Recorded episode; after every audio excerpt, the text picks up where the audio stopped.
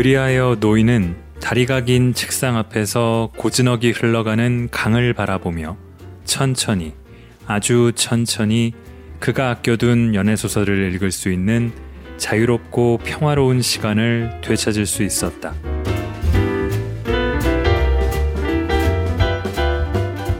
골라듣는 뉴스룸 책 읽는 순간 북적북적입니다. 저는 심영구 기자입니다. 자, 오늘 아니면 어제 또는 최근에 밖에 나가서 가만히 햇볕을 맞고 있던 시간 혹시 있으신가요? 그리고 얼마나 되시나요? 기후 변화 때문에 점점 짧게 느껴지는 봄과 가을이긴 하지만 특히 봄은 너무 따갑지만 않다면 그저 나가서 앉아만 있어도 좋은 그런 계절이죠. 비타민 D도 보충하고요.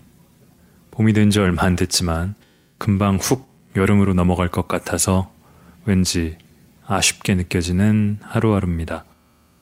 여기에 햇볕 바라기를 하다가 내키면 책도 좀 펴서 읽고 그런 좋아하는 책 한 권이 함께 한다면 소박하지만 이 또한 호사 아닐까 싶습니다. 그런 호사를 누리고 원하는 노인의 이야기입니다. 여기 노인이 한 명 있습니다. 연애소설도 있습니다. 이 노인의 취미는 연애소설 읽는 겁니다. 새삼스럽게 첫눈에 반하거나 가슴이 두근대는 감정에 푹 빠지는 말랑말랑한 사랑과는 서울에서 아마존까지만큼이나 거리가 있을 것 같은 노인이 연애 소설을 읽는다는 건 봄날에 광합성하면서 책을 읽는 것과 비슷한 그런 호사는 아니었을 것 같아요. 다른 사연이 있습니다. 이번 주 북적북적에서는 루이스 세풀베다의 소설 연애 소설 읽는 노인을 읽습니다. 낭독을 허가해준 출판사 열린 책들에 감사드립니다.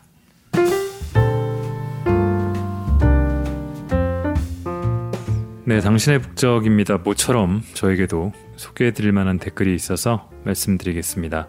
저희 홈페이지에 남겨주신 권오령님, 친구의 추천으로 파도가 칠 땐 서핑을 이 파타고니아의 철학이 담긴 책을 읽어본 적이 있는데 정말 좋았어요. 이렇게 좋은 책은 많은 분들이 알아봐 주셨으면 좋겠어요. 유익한 정보를 담은 이야기를 써주신 기자님 감사합니다. 그리고 저의 건강과 행복을 바래주셨습니다. 너무나 감사합니다. 지난번 제가 읽었던 그 파도가 칠땐 서핑을 그 책은 그때도 소개를 했지만 다시 읽으니까 더 좋은 책이더라고요. 못 들어보신 분들 또 뭐 그런 책 하셨던 분들이 있으면 기회가 닿으면 한번 읽어보시면 좋겠습니다. 루이스 세풀베다는 칠레 출신의 작가입니다. 칠레의 군사 독재 정권에 대항하다가 망명을 했고 1980년부터 독일에서 살고 있다고 하고요. 책 앞머리에 나온 작가 소개를 잠시 읽어보겠습니다. 루이스 세풀베다는 1949년 칠레 북부 오바이에서 태어났다. 그는 군사 정권 하에서 반독재 반체제 운동에 참여하다 수감되었고 결국 당시 많은 칠레 지식인들이 그러했듯이 오로지 목숨을 구하기 위해 피노체트의 나라에서 도망쳐야 했다. 수년 동안 그는 라틴 아메리카를 여행하며 유네스코 기자 등으로 활동했고 1980년 독일로 이주했다.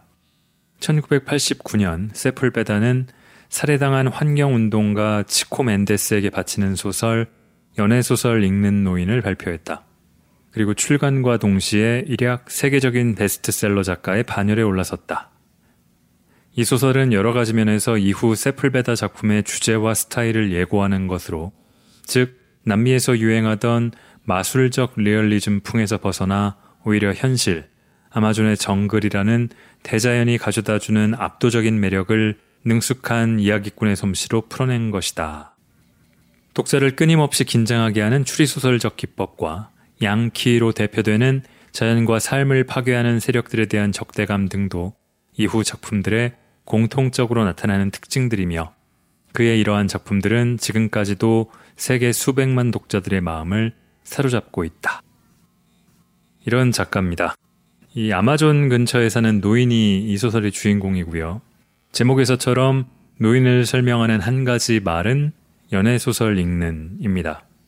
이 노인 안토니오 호세 볼리바르 프로아뇨는 태어나서 자랐던 고향을 떠나서 정부가 말했던 약속의 땅, 엘 이딜리오, 아마존 어딘가에 있는 개간지에 와서 말 그대로 개고생하면서 살다가 같이 떠나왔던 아내는 2년 만에 세상을 떠났고요. 이 노인은 노인이 되기 전이었지만 인디오, 이 수아르족과 친구가 되어서 밀림의 삶에 완전히 동화하면서 수아르족 아닌 수아르족으로 살아갑니다. 수아르족마저도 능가하는 최고의 사냥꾼이 됐지만 세월을 피해갈 수가 없었고요.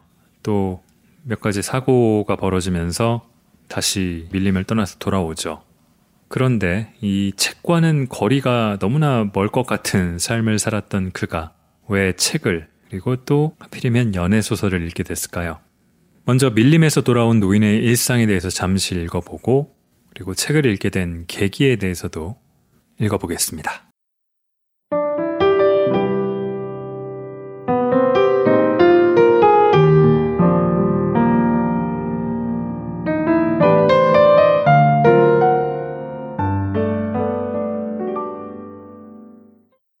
안토니오 호세 볼리바르 프로아뇨는 글을 읽을 줄은 알아도 쓸 줄은 몰랐다. 그가 쓸 줄 아는 글자라고는 그의 이름이 전부였다. 하지만 선거철에 선거인 명부 같은 공문서에 기입하는 서명 외에 사용할 기회가 없다 보니 글을 쓴다라기보다는 그림을 그린다는 표현이 더 어울렸고 이제는 그 글 쓰는 방법조차 거의 잊고 있었다. 노인은 천천히, 아주 천천히 책을 읽었다. 그의 독서 방식은 간단치 않았다. 먼저 그는 한 음절 한 음절을 음식 맛보듯 음미한 뒤에 그것들을 모아서 자연스러운 목소리로 읽었다. 그리고 그런 식으로 단어가 만들어지면 그것을 반복해서 읽었고, 역시 그런 식으로 문장이 만들어지면 그것을 반복해서 읽고 또 읽었다. 이렇듯 그는 반복과 반복을 통해서 그 글의 형상화된 생각과 감정을 자기 것으로 만들었던 것이다. 음절과 단어와 문장을 차례대로 반복하는 노인의 책 읽기 방식은 특히 자신의 마음에 드는 구절이나 장면이 나올 때도 마찬가지였다. 그는 도대체 인간의 언어가 어떻게 해서 그렇게 아름다울 수 있는가를 깨달을 때까지 마침내 그 구절의 필요성이 스스로 존중될 때까지 읽고 또 읽었다. 그러기에 그에게 책을 읽을 때 사용하는 돋보기가 틀리 다음으로 아끼는 물건이 되는 것은 너무나 당연했다. 노인은 사탕 수수대로 엮은 오두막에 살았다. 거의 열평 남짓한 작은 공간을 차지하고 있는 것은 단출한 생활용품을 제외하면 황마로 짠 침대용 그물 그네와 석유 풍로가 놓인 맥주 상자와 다리가 긴 탁자가 전부였다. 그 중에서 눈에 띄는 것은 기이하게 느껴질 정도로 다리가 긴 탁자였다. 그것은 그가 난생 처음으로 등에 통증을 느끼던 순간에 어찌할 수 없는 세월의 무게를 절감하고서 가능한 한 의자에 앉지 말아야겠다고 다짐하며 만든 식탁이자 책상이었다. 그는 강가로 난 창문을 통해 푸른 강물을 쳐다보며 그 탁자 위에 음식을 차려 선체로 먹거나 연애 소설을 읽었다. 출입문 옆에는 너덜너덜 오리 풀린 수건과 1년에 두 번 갈아 끼우는 비누. 기름 냄새 나는 커다란 비누는 가히 만능이나 다름없었는데 그것으로 옷을 빨고 그릇들을 씻는 것은 물론 머리를 감거나 목욕을 했다. 비누가 놓여 있고 그물 그네의 발치 쪽에 위치한 벽에는 그림이 하나 걸려 있었다. 그 그림은 산간지방 출신의 어떤 화가가 그린 젊은 남녀의 인물화였다. 그 속에 있는 남자는 안토니오 호세 볼리바르 프로아뉴였다. 그는 오로지 추상화가의 상상 속에서만 존재했던 하얀 와이셔츠와 넥타이를 맨 정장 차림이었다. 반면에 그의 여자인 돌로레스 엔카르나시온 델 산티시모 사크라멘토 에스투피냔 오타발로는 그 당시에 존재했고 지금도 뇌리에 둥지를 튼 고독의 등에처럼 노인의 기억 속의 한 귀퉁이에 여전히 존재하는 의상과 장신구 차림으로 묘사되어 있었다.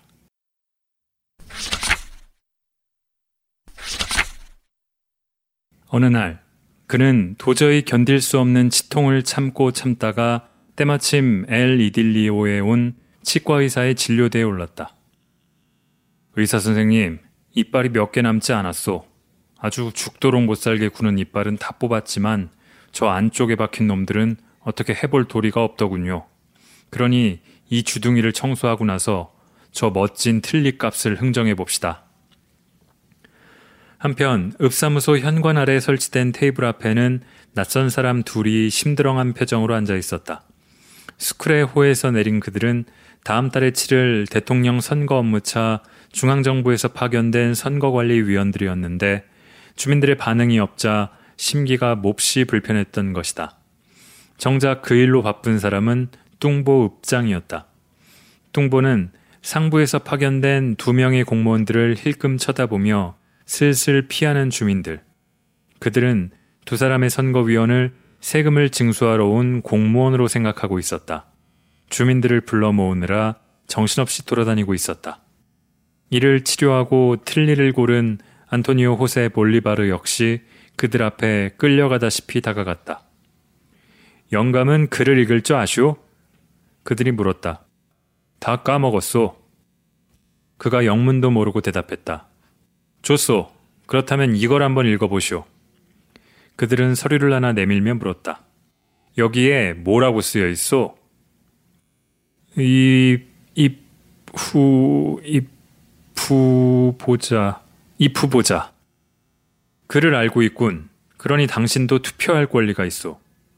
권리라니, 그게 뭐요? 모개인 투표할 권리지. 다시 말해서 당신은 이번 선거에 출마한 3명의 후보자를 민주적인 선거 절차, 즉 비밀 선거이자 보통 선거에 의해 고를 수 있다는 거요. 무슨 말인지 알겠소? 잘 모르겠는걸. 그는 고개를 갸우뚱하며 되물었다. 아무튼 그 권리라는 게 얼마요? 얼마라니 이 양반아. 이건 공짜로 주어진 권리라니까. 그러니 답답한 소리 집어치우고 어서 찍기나 해. 도대체 누굴 찍으라는 거요? 될 만한 사람을 찍어야지 국민들을 위해서 일할 수 있는 후보, 대통령 각하 말이야. 그는 표를 찍었다. 그리고 국민의 권리를 행사한 대가로 프론테라를 한 병 받았다. 나는 글을 읽을 줄 알아. 그것은 그의 평생에서 가장 중요한 발견이었다. 그는 글을 읽을 줄 알았다. 그는 늙음이라는 무서운 독에 대항하는 해독제를 지니고 있었다. 그는 읽을 줄 알았다. 하지만 읽을 것이 없었다. 안토니오 호세 볼리바르는 읍사무소로 갔다. 그러자 뚱보는 굵은 목에 잔뜩 힘을 주면서 신문을 몇 장 건네주었다. 물론 그것은 그가 마치 중앙정부와 긴밀한 유대 관계에 놓여 있다는 것을 보여주기 위해 읍사무소에 비치해 둔 자기 과시용이었다. 철진한 신문에는 의회에서 존경하는 부카람 의원이 또 다른 존경하는 의원을 몰아붙인 기사.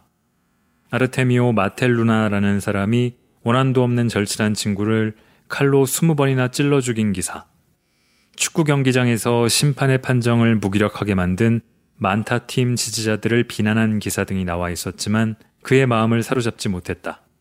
그것들은 하나같이 딱딱하고 형식적인 내용인데다 자신과는 너무나 거리가 먼 세상의 이야기들이라 그로 하여금 어떤 호기심이나 상상을 불러일으킬 만한 자극제가 되지 못했던 것이다. 세월이 흐르면서 거의 잊힌 안토니오 호세 볼리바르의 욕망을 다시 일깨운 것은 한 신부의 출연이었다. 그 무렵 스쿠레호는 여느 때처럼 엘 이딜리오 선착장에 보급품을 비롯해서 치과 의사와 새로운 이주민들, 그리고 한 신부를 내려놓았다. 그러나 어린이들에게 영세를 내리고 축첩제를 종결하라는 가톨릭 교구의 임무를 띠고 온 성직자는 주민들의 홀대와 무관심, 그리고 무더위에 지친 나머지 사흘 만에 돌아가기로 작정하고 선착장에 나와 있었다. 안토니오 호세 볼리바르가 선착장으로 다가간 것은 배가 떠나길 기다리는 동안에 무료함을 달래기 위해 책을 읽던 신부가 깜빡 잠이 든 순간이었다. 그는 설레는 마음을 진정시키며 잠든 신부의 손에서 책이 떨어질 때까지 참을성 있게 기다렸다. 신부의 무릎으로 떨어진 책은 성 프란체스코의 전기였다. 그는 마치 어설픈 좀도둑이 된 기분을 느끼면서 슬쩍 페이지를 훔쳐보았다. 그는 한 음절 한 음절 한 단어 한 단어를 조합하며 책장을 들여다보다 그 뜻을 완전히 이해하고 싶다는 기분에 빠져들었고 나중에는 자신도 모르게 그것을 소리내어 또박또박 읽고 있었다. 재미있나? 책 읽는 소리에 잠을 깬 신부는 한참 동안 책에 코를 박고 있는 안토니오 호세 볼리바르를 잠옷 흥미롭게 바라보다가 나지막히 물었다. 어, 죄송합니다, 신부님. 그는 흠칫 놀라 고개를 떨어뜨리며 용서를 구했다. 하지만 잠이 드신 것 같아 깨우지 않는다는 게 그만 무례를 범하고 말았습니다. 재미있느냐고 묻지 않았나? 신부는 다시 똑같은 질문을 반복했다. 동물에 대한 얘기가 많이 나오는 것 같군요. 그가 개면적은 표정을 지으며 대답했다. 성 프란체스코님은 동물을 좋아하셨네. 하느님이 창조한 모든 피조물을 사랑하셨던 거지. 저도 동물들을 좋아합니다만 신부님은 성 프란체스코님을 뵌 적이 있습니까? 아닐세, 하느님은 나에게 그런 즐거움은 주시지 않았네. 성 프란체스코님은 아주 오래전에 돌아가셨거든. 내 말은 그분이 이 세상에서의 삶을 마치고 이제는 창조주 곁에서 영원히 살고 있다는 뜻이지. 신부님은 그런 걸 어떻게 아십니까? 책을 읽었으니까. 신부는 마치 자신의 말을 확신하듯 낡은 책의 장정을 쓰다듬으며 덧붙였다. 이건 내가 좋아하는 책 중에 하나일세. 그는 황홀한 표정으로 그 책을 쳐다보았다. 책을 많이 읽으셨습니까? 꽤 읽었지, 오래전에. 그러니까 젊어서 눈이 침침하지 않을 때만 해도 손에 잡히는 대로 몽땅 읽어치웠으니까. 책에는 성인들 얘기만 나옵니까? 그건 아닐세. 이 세상에는 수백, 아니 수천만 권의 책들이 있지. 그리고 그 책들은 이 세상의 모든 말들과 모든 이야기들을 담고 있어. 물론 그 중에는 인간들이 읽어서는 안 될 책들도 많지만. 그는 읽어서는 안 될 책이 있다는 말을 이해할 수 없었다. 그의 시선은 거무스레한 책의 장정 위에 놓인 하얗고 통통한 신부의 손에 고정되어 있었다. 그 많은 책들은 주로 어떤 내용을 담고 있습니까? 이미 말하지 않았나 모든 얘기들을 담고 있다고 말일세. 예를 들면 모험에 관한 것이나 과학에 관한 것이나 기술에 관한 것이나 덕망 있는 사람들의 이야기나 사랑에 관한 이야기나 아무튼 그런 것들이라고 말할 수 있지. 그 중에서 그의 관심을 끈 것은 마지막 말이었다. 사랑. 그 말은 노래 속에서 특히 라디오에서 이따금 흘러나오는 과야킬의 빈민가 출신 가수인 훌리토 하라미오의 노래 가사에 많이 나오는 말이었다. 그 노래 가사에 따르면 사랑이란 모든 이들이 찾지만 눈에 보이지 않는 등에의 날카로운 침과 같은 것이었다. 사랑에 관한 책은 어떤 것입니까? 그 책에 대해 할 말이 없다는 게 유감일세. 이른바 연애소설이라곤 겨우 두 권밖에 읽지 못했거든. 그래도 상관없습니다. 무슨 내용이었습니까? 그러니까 말이지, 두 사람이 만나서 서로 사랑하고 나중에는 그들의 행복을 가로막는 숱한 어려움을 헤쳐나간다는 이야기였네. 두 사람의 대화는 거기서 끝났다. 스크레오로부터 출발을 알리는 타종 소리가 들렸던 것이다. 그는 신부에게 그 책을 두고 가라는 부탁을 하고 싶었지만 감히 그 말을 입 밖으로 꺼낼 수 없었다. 그러나 멀어져 가는 배를 바라보는 그의 마음 한 구석에는 책을 읽고 싶다는 욕망이 그 어느 때보다 강렬하게 꿈틀거리고 있었다. 안토니오 호세 볼리바르는 책 한 권 갖지 못한 자신의 신세를 한탄하며 우기를 보냈다. 그는 생애 처음으로 자신이 고독이라는 짐승에 잡혀 있음을 절감했다. 그것은 조금이라도 방심하면 쓸쓸한 강당에 찾아와서 하고 싶은 말을 몽땅 내뱉은 뒤에 유유히 사라지는 교활하게 이를 데 없는 짐승 같았다. 그는 무슨 책이든 읽어야만 했다. 그러기 위해선 엘 이딜리오를 벗어나야 했다. 가만히 생각하니 멀리 갈 것도 없었다. 엘 도라도만 가더라도 책을 가지고 있는 사람을 만날 수 있을 것 같았다. 그때부터 그는 어떻게 하면 책을 구할 수 있을까 하는 궁리에 빠진 채 하루하루를 보냈다.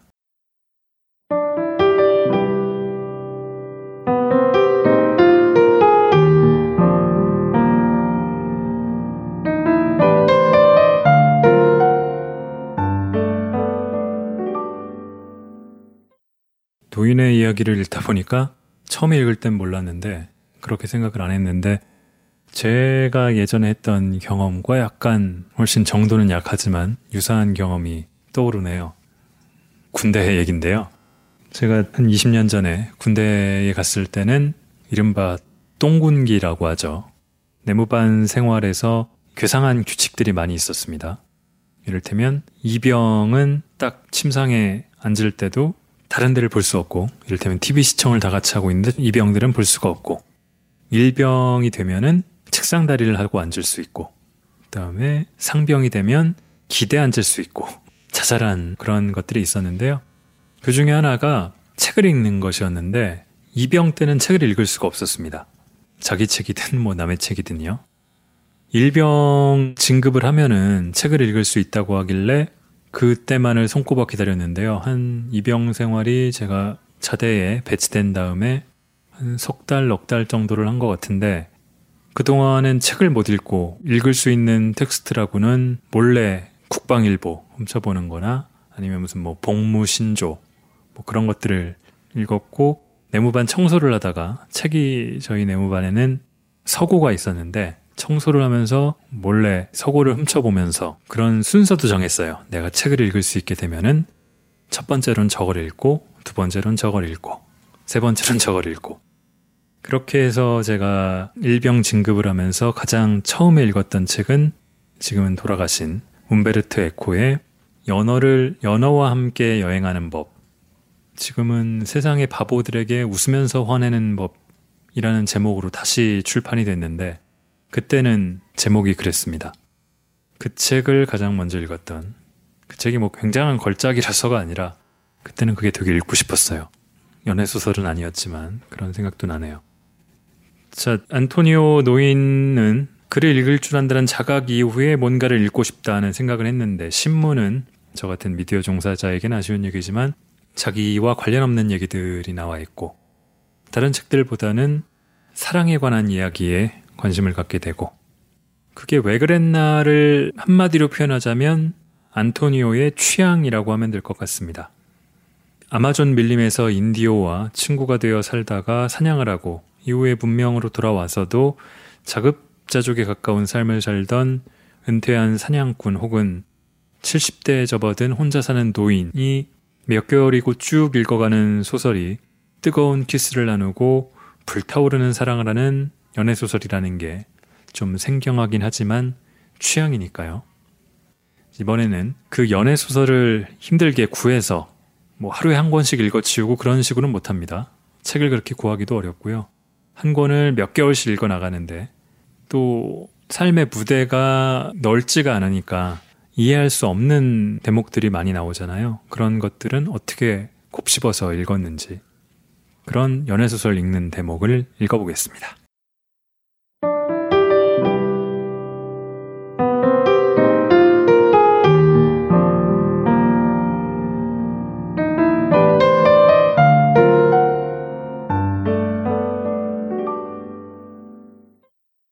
감칠맛이 도는 새우 요리였다.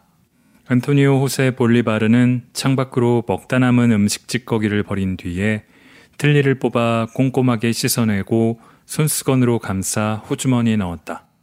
이어 그는 뱃속 가득한 풍족함을 느끼면서 프론테라 술병과 치과 의사가 닫아준 소설책 한 권을 손에 들었다. 단조롭게 떨어지는 빗소리를 들으며 아늑한 기분에 젖은 채 읽는 소설은 시작부터 마음에 들었다. 폴은 모험에 따라 나선 친구이자 공모자인 사공이 다른 곳을 보는 척 하는 동안 그녀에게 뜨겁게 키스했다. 그 사이에 부드러운 방석이 깔린 곤돌라는 베네치아의 수로를 따라 유유히 미끄러지고 있었다.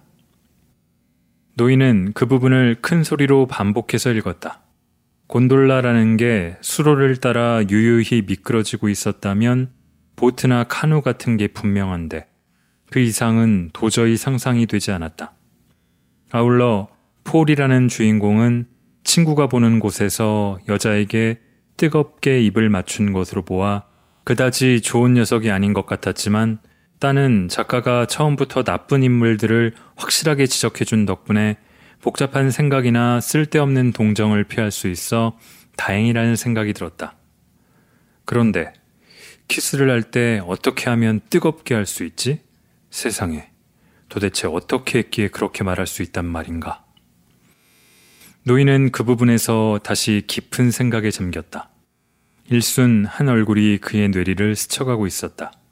돌로레스 엔카르나시온 델 산티시모 사크라멘토 에스토피냔 오타발로였다.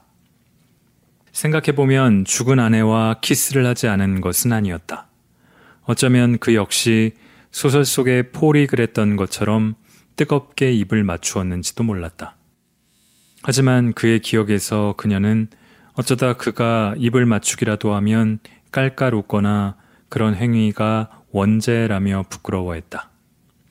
뜨거운 키스, 뜨거운 입맞춤. 노인은 죽은 부인 외에 소설에 나오는 식의 입맞춤을 한 적이 없었다. 수아르족 인디오들만 하더라도 키스는 그들과 전혀 무관한 관습이었다. 그가 아는 수아르족 인디오들의 남녀 사이에는 서로가 온몸을 만져주는 애무밖에 없었다. 그 순간에 다른 사람들이 옆에 있더라도 전혀 개의치 않았다. 하지만 키스는 달랐다. 그들은 사랑의 순간에도 입을 맞추지 않았다. 여자는 남자의 몸 위에 위치했는데 그들은 그런 자세를 취하는 게 훨씬 깊은 사랑의 묘미를 느낄 수 있으며 사랑의 행위에 동반되는 송과 어넨트를 훨씬 더 감각적으로 노래할 수 있다고 믿었다. 확실해. 수아르족은 키스를 하지 않았어. 노인은 언젠가 우연히 목격한 장면을 떠올리며 마음속으로 중얼거렸다. 언제인지 정확하지 않지만 노다지꾼이 한 여자를 겁탈하고 있었다. 노다지꾼의 억센 소나귀에 붙잡힌 상대는 아구아르 디엔테나 한 잔 얻어 마시려고 이주민들과 노다지꾼들 사이를 헤집고 돌아다니던 히바로족 인디오였다.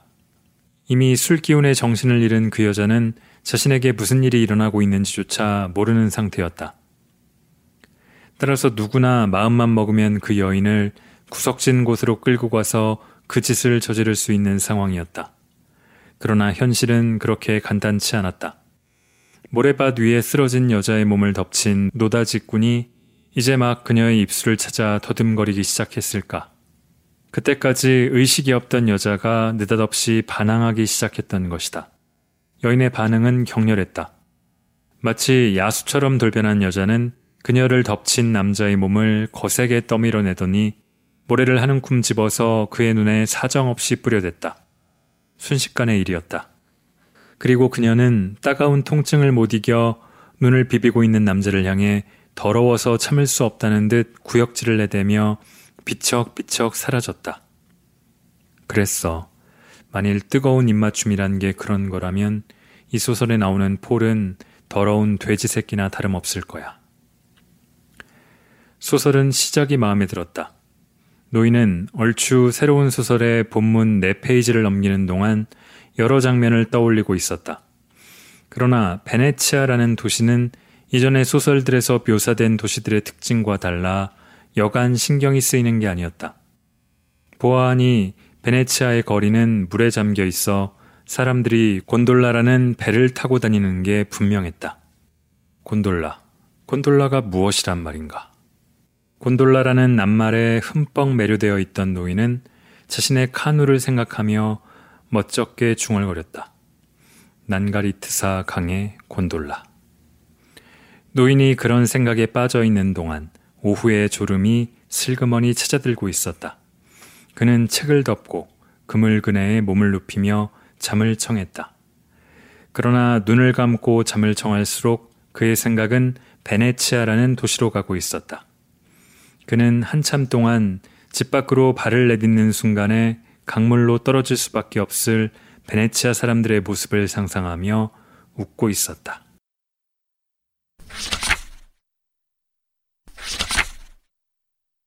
수색대가 미란다의 거처로 다시 돌아왔을 때 날은 이미 어두워져 있었다.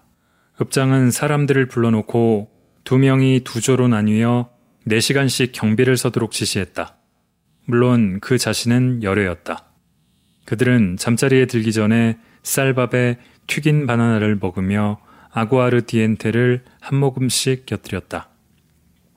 전날과 마찬가지로 노인은 첫 번째 보초였다. 경비라고 해야 방에서 밖의 동정에 귀를 기울이는 일이었다. 가스등을 눈앞에 갖다 놓은 노인은 돋보기를 끼고 가져온 책을 펼쳤다. 글을 알고 보는 거요? 한조가 된 동료가 믿을 수 없는 광경을 본 것처럼 부엉이 눈을 치켜뜨며 물었다. 뭐, 조금 알지. 무슨 책이죠? 소설이야. 그건 그렇고 입을 다물었으면 좋겠군. 자네가 말을 하니까 불꽃이 흔들려서 글자가 자꾸 빗나가잖아. 그의 말에 동료는 저만 치 떨어져 앉았다. 그러나 그의 외면은 오래가지 못했다. 그는 미동도 없이 책에 파묻힌 노인을 바라보다 더 참지 못하고 슬그머니 입을 열었다. 어떤 이야기죠? 사랑 얘기야. 그 말에 귀가 솔깃해진 동료가 바짝 다가앉더니 이죽거렸다. 사랑은 무슨 놈의 사랑? 돈 많고 몸이 단 여자들 얘기겠죠. 안 그래요? 순간 노인이 책을 덮었다. 그 바람에 잠시 가스등의 불꽃이 흔들렸다. 그런 얘기가 아니야.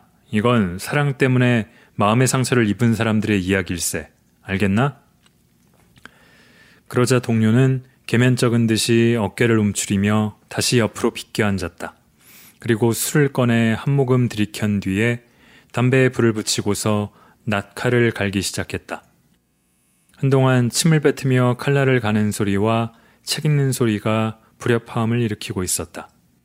그러나 노인은 손가락 끝으로 고추선 날을 가늠하면서 연신 칼을 갈아대는 동료의 빗나가는 의도는 개의치 않고서 마치 기도문을 외듯 한 자씩 또박또박 읽어나갔다. 조금만 더 크게 읽으면 안 될까요?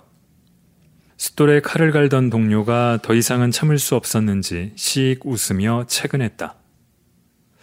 진심으로 하는 말이요? 정말 관심이 있어? 그렇다니까요.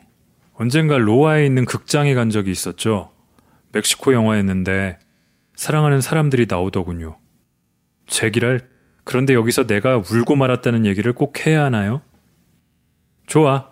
그렇다면 처음부터 읽어주지. 자네도 누가 좋은 사람이고 누가 나쁜 사람인지는 알아야 할 테니까. 노인은 책장을 넘겼다. 그 부분은 이미 수십 번 반복해서 읽었던 터라 보지 않아도 줄줄 외워나갈 수가 있었다. 폴은 모험에 따라 나선 친구이자 공모자인 사공이 다른 곳을 보는 척 하는 동안 그녀에게 뜨겁게 키스했다. 그 사이 부드러운 방석이 깔린 곤돌라는 베네치아의 수로를 따라 유유히 미끄러지고 있었다. 새로운 음성이 끼어든 것은 그 순간이었다. 에이, 영감님도 조금 더 천천히 읽을 수 없어요? 노인은 고개를 들었다. 이미 잠자리에 든 두 사람까지 그의 말에 귀를 기울이고 있었다. 방금 읽은 글 중에서 알아듣지 못한 말이 있었거든요. 천천히 읽으라던 동료가 덧붙였다. 영감님은 무슨 말인지 다 알고 있나요? 이번에는 또 다른 동료가 물었다. 그때서야 노인은 그들 역시 이해하지 못하는 낱말이 있다는 사실을 깨달았다. 노인은 그들과 함께 그 뜻을 이해하고자 천천히 이야기를 이끌기 시작했다. 먼저 곤돌라와 곤돌라를 움직이는 사공, 그리고 뜨거운 키스라는 단어에 대해서는 거의 두 시간에 걸친 대화가 있고 난 뒤에야 대충이나마 그 뜻이 정리되었다. 물론 이야기 도중에 간간히 끼어든 동료들의 의견이 적잖은 도움을 준 것도 사실이었다. 그러나 그들의 대화는 소설 속에 나오는 도시와 그 도시의 사람들이 움직일 때 배가 필요한 이유가 무엇인가 하는 부분에서 더 나아가지 못하고 있었다. 그들은 담배를 태우거나 술을 마셔가며 나름대로 열을 올렸다. 생각보다 비가 많지 않을 수도 있어. 아니면 강둑이 터졌거나. 어쨌든 우리보다는 훨씬 더 물에 젖어 살 거야. 아, 다들 생각해봐. 술이나 한 잔 걸치다가 오줌을 싸려고 밖으로 나갔어. 그럼 어떻게 되지? 이웃 사람들이 물고기처럼 고개를 쳐들고서 그 모습을 다 볼 게 아니냐고. 읍장이 그들을 향해 거대한 체구를 돌린 것은 그 순간이었다. 그는 귀찮다는 듯한 표정을 지으며 입을 열었다. 다들 알아두었으면 해서 한마디만 하지. 베네치아는 이탈리아에 있는 도시인데 그 도시는 늪지 위에 건설되었어. 이제 알겠나? 그래요? 그 말씀이 사실이라면 그곳에선 집들이 뗏목처럼 떠다니겠군요. 누군가가 그 말을 받았다. 그렇다면 배가 왜 필요하지? 큰 배처럼 집을 타고 다니면 되잖아. 안 그래? 이번에는 다른 사람이 자신의 의견을 피력했다. 이러니까 다들 멍청이라고 할 수밖에. 뚱보는 답답하다는 듯이 큰 소리로 책망한 뒤에 덧붙였다. 집은 움직이지 않아. 고정되었단 말이야. 그곳에는 왕궁도 있고, 성당도 있고, 성도 있고, 다리도 있고, 사람들이 다니는 거리도 있어. 그리고 그 건물들은 다 돌에 시멘트를 발라 만들어졌지. 그걸 어떻게? 그곳에 가봤다는 말이오? 노인이 진지한 표정을 지으며 물었다. 가보진 않았지. 하지만 나는 배웠어. 그래서 읍장도 될 수 있었던 거야. 뚱보가 애써 거드름을 피우며 그 말을 받았다. 그러나 뚱보의 설명은 그들의 생각을 더욱 복잡하게 만들고 있었다.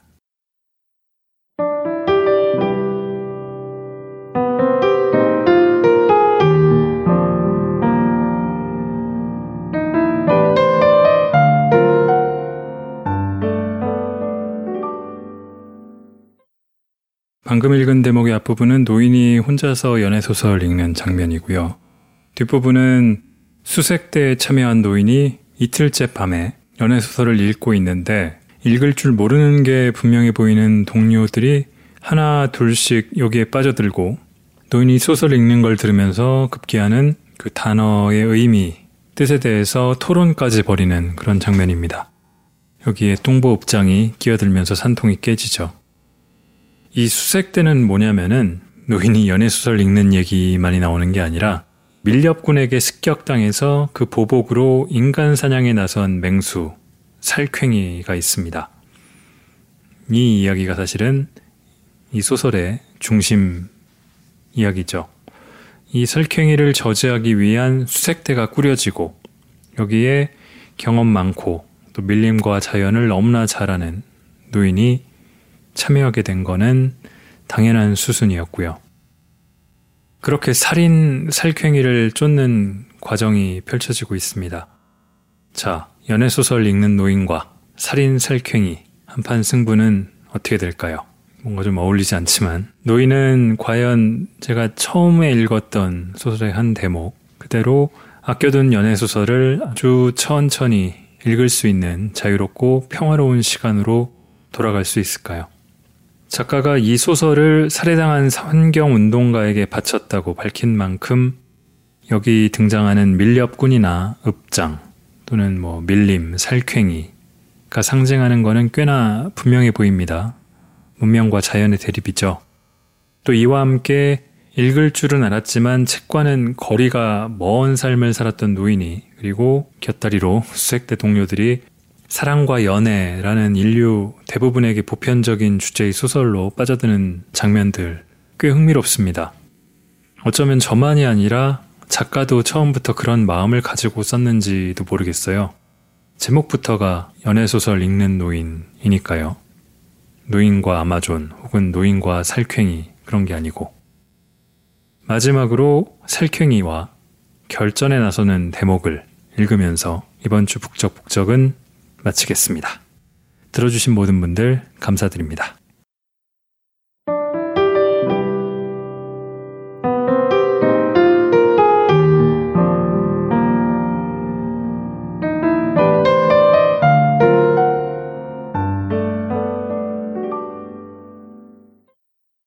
날이 새자 수색대는 지붕처럼 덮인 밀림 사이로 새어드는 새벽빛을 받으며 간밤의 흔적을 찾아 나섰다.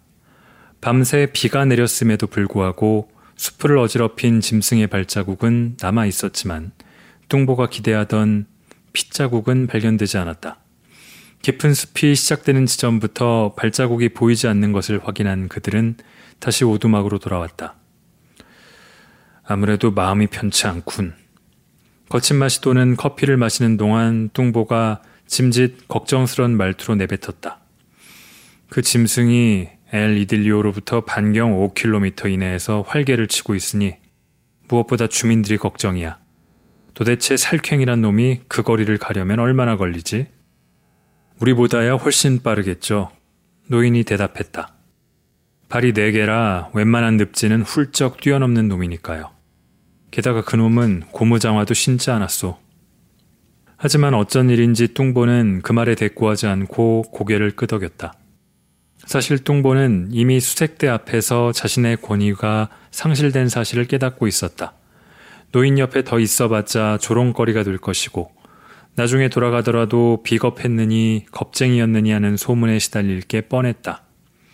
그래서 뚱보는 고민 끝에 적당한 핑곗거리를 찾고 있었다. 더욱이 암살괭이가 반경 5km 이내에 있다면 수색대 역시 자신과 비슷한 마음일 거라는 생각이 들었다. 이윽고 뚱보가 입을 열었다. 안토니오 호세 볼리바르, 이쯤에서 계약을 하는 게 어떨까? 그러나 노인은 대답이 없었다. 뚱보는 자신의 제안에 미동도 없는 노인의 표정을 살피며 말을 이었다. 당신은 이 밀림에 대해선 베테랑이야. 어쩌면 그 이상일 수도 있겠지. 영감도 이미 느꼈겠지만 우리와 함께 움직이면 귀찮기만 하잖아. 그러니 이번 일은 영감이 혼자 해치우는 게 어떨까? 물론 그놈을 잡으면 국가는 포상금으로 5천 수쿠레를 지불하게 되어 있지. 그것도 즉석에서 현금으로 말이야. 그러니 당신은 여기 남아서 하고 싶은 대로 해보라고. 그동안 우리는 불악으로 돌아가서 주민들을 지킬 테니까. 내 말 알아들었나? 자그마치 5천 수쿠레라고. 그러나 노인은 여전히 대답이 없었다. 누가 보아도 그들이 이 순간에 취해야 할 결정은 즉시 엘 이딜리오로 돌아가는 일이었다. 인간을 사냥하며 떠들고 있는 암살괭이는 머지않아 불악으로 향할 게 분명했기에 밀림보다는 마을에 덫을 치고 기다리는 방법이 훨씬 수월했다. 더욱이 가뜩이나 독이 오른 암살괭이를 상대로 밀림에서 맞선다는 것은 그 자체가 자살행위나 다름없었다. 그런데도 그 기회를 통해 뚱보는 노인의 신랄한 언행 때문에 거의 회복 불가능한 상태로 곤두박질 치고 있는 자신의 권위를 되살릴 수 있는 방법을 제시하는 것이다. 반면에 노인은 땀을 뻘뻘 흘리면서 머리를 쥐어짜고 있는 읍장의 의도에는 관심이 없었다. 멋쩍게 제시한 보상금 역시 관심 밖이었다. 노인이 머뭇거리며 대답을 하지 않은 것은 다른 이유였다. 아까부터 무엇인가가 노인에게 그 짐승은 멀리 있지 않고 가까이 있다고 말하고 있었다. 어쩌면 지금 이 순간에도 어디선가에서 그 짐승이 그들을 지켜보고 있는지도 몰랐다. 생각이 거기까지 미치자 노인은 암살괭이에게 당한 희생자들을 보았지만 그들에게 치근한 마음이 들지 않은 이유가 무엇인지 자문하기 시작했다. 어쩌면 그것은 수아르족 인디오들과 함께 생활하는 동안 터득할 수 있었던 죽음에 대한 그들의 시각일 수도 있었다.